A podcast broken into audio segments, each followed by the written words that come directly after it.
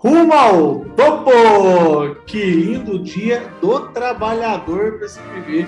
Meu nome é Douglas Alves, estou como professor em marketing digital e hoje eu quero parabenizar você, que é um trabalhador honesto, que sustenta seu lar com honra, edificando, construindo.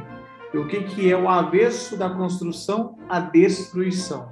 Mas para você fazer até uma transição de carreira, você tem que destruir coisas que você considerava estável. É como se tivesse que limpar um terreno para construir uma casa nova. Mas para construir essa casa nova, você tem que derrubar a casa antiga. Então hoje eu te convido para ser um vaso novo. E como eu posso levar essa mensagem? Eu chamei uma das treinadoras da Smart Digital para representar todos os treinadores, clientes, amigos e você.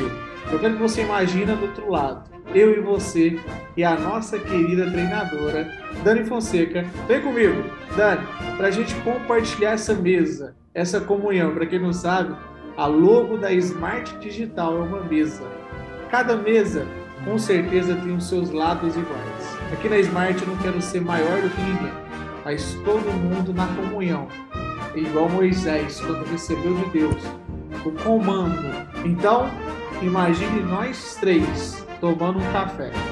Em uma manhã com cheiro de café. Ou no pôr do sol. Não sei que horas que você está escutando esse podcast. Ou de madrugada, de noite. Seria muito interessante. Você marcar Smart Digital me falando o horário que você está escutando esse podcast.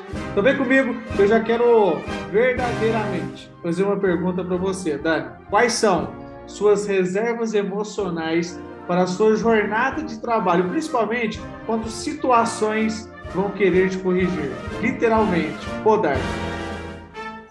Vamos! Que lindo dia do trabalho, do trabalhador. Respondendo a sua pergunta, a primeira coisa, quando eu tenho alguma situação desafiadora, é fazer meu bate-papo com Deus, é buscar Deus para que Ele acalme o meu coração.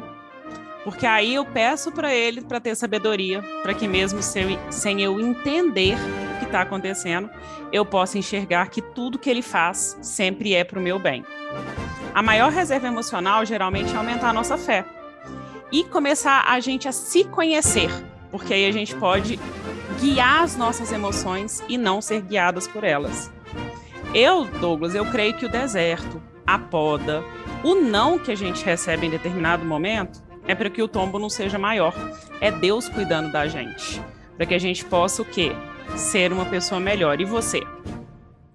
Eu acredito, Dani, que verdadeiramente que toda correção ela só faz bem porque quem faz, faz com amor. Depende como fazer, colocando melodia nas palavras, colocando a empatia. O que é empatia? É sentar no lugar da outra pessoa. O simpático, ele é legal no lugar dele mas ele não se considera no lugar da outra pessoa. O Brasil, ele passou por anos, ainda mais na pandemia, por uma crise, uma tempestade, eu escutei muita gente falando que estávamos no mesmo barco. Só que não. No dia do trabalhador, teve pessoas que perderam o seu trabalho.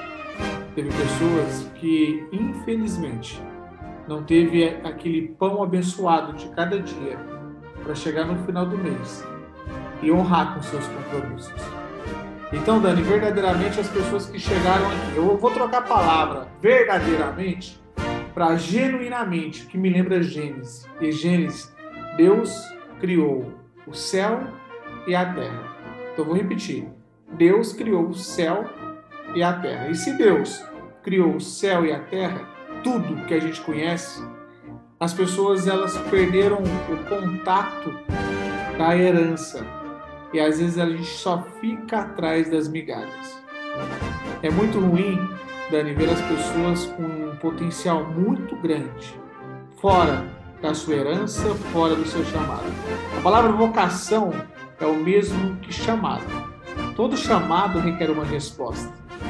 Você conhece o diálogo eu vou perguntar para o nosso terceiro convidado, que está aqui, escutando esse diálogo entre Douglas e Dani, e você que está aqui agora, convidado. Eu posso te chamar de, de convidado especial? Sim ou não? Você conhece o diálogo entre Pedro e Jesus?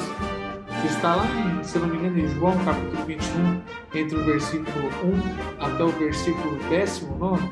Responde para o nosso convidado, Dani. Eu já tinha ouvido falar, mas aí quando você me perguntou, eu fui pegar minha Bíblia para poder ver com outros olhos, entender uma outra forma aí e pedir para Deus para eu escutar o inaudível e ver o invisível. E você, como que você vê esse diálogo entre Pedro e Jesus? Dani, justamente sempre me coloco no lugar de Pedro. É como se eu estivesse escutando. Imagina que a gente está entre duas montanhas e parece que alguém está gritando lá de cima, você está procurando essa voz. Eu fico procurando dentro de mim a voz de Cristo me perguntando: Douglas, você me ama?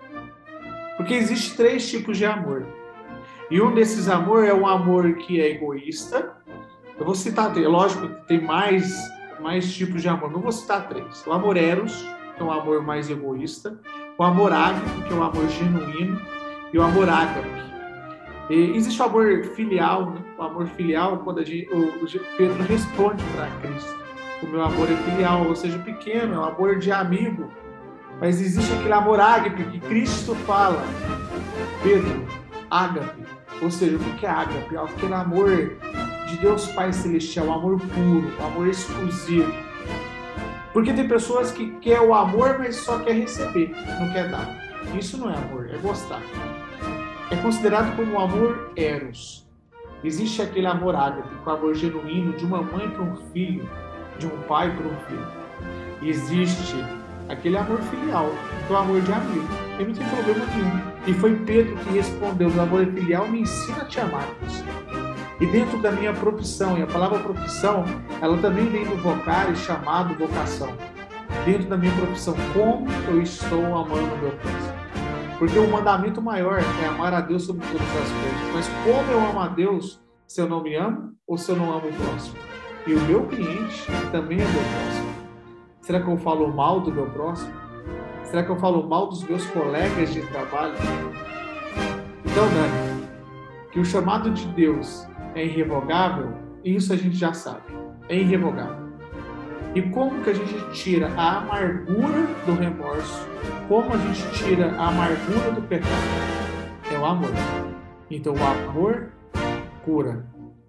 E numa oração, a gente tem que lançar fora o medo.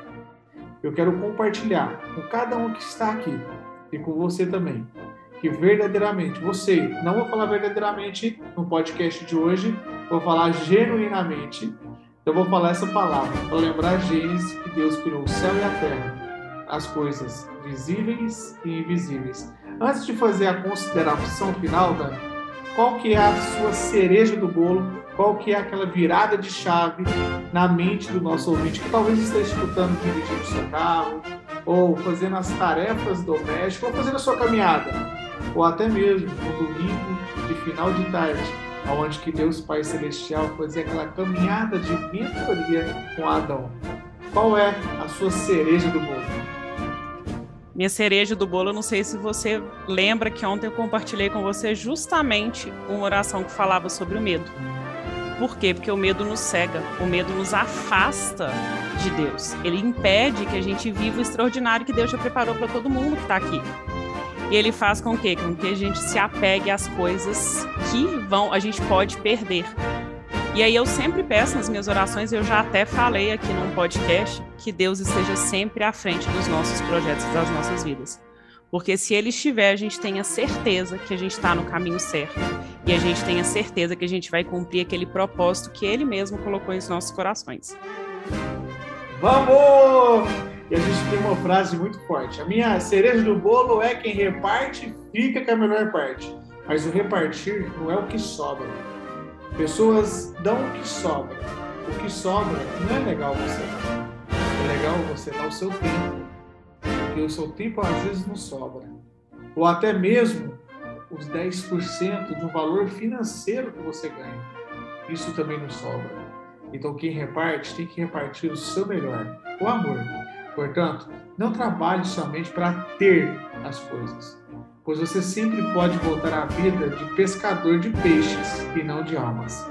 Cuidado em querer um carro novo a qualquer custo. Não que você não tenha que correr atrás dos seus sonhos, mas você pode até comprar um carro, mas nunca ele vai te dar uma viagem com a família prazerosa em alegria e em felicidade.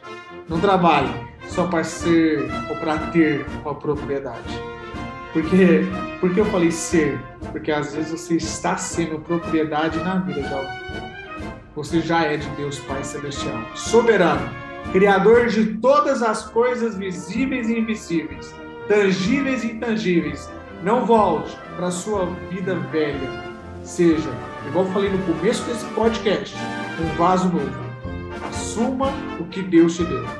Dani, para a gente finalizar, você lembra qual que é a nossa visão e missão da Smart? Eu lembro e eu lembro até quando eu conheci a Smart, você falando isso, que foi uma das coisas que mais me encantou, foi uma das visões mais lindas que eu já vi, que é resgatar uma alma para Deus por semana através do marketing digital. E a gente entrega né, a nossa missão como se a gente estivesse entregando para Deus cada trabalho, cada serviço para os nossos clientes aí.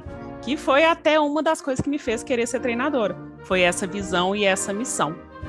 E finalizando esse podcast, nessa tríade poderosa entre eu, Dani e você, Pai, Filho e Espírito Santo nos acompanhando em mais um ano, mais uma semana, eu quero dedicar essa tríade para que você assine esse podcast, você que caiu aqui de paraquedas, você que recebeu esse e-mail. É muito importante você encaminhar para alguém esse e-mail, encaminhe para cinco, cinco pessoas você que recebeu essa mensagem em outra plataforma, porque provavelmente tem mais pessoas repartindo o que é bom, assine, se inscreva, siga a Smart Digital. E se você não quiser seguir a Smart Digital, siga seu propósito, porque trabalhar desconectado com seu propósito cansa muito e você não consegue fazer a governança do seu lar, dos seus pensamentos. Afinal, o que eu vejo eu crio o crio sou, e somos imagem e semelhança do Criador. O que somos, fazemos, aí sim, eu e você, vai ter algo surreal, sobrenatural. Porque somos trabalhadores, continuamos sempre semear. E o que, que a gente semeia? Semeia sementes de fé. Para o final da nossa jornada, colher frutos de milagre. Bom demais! Rumo ao topo! Valeu!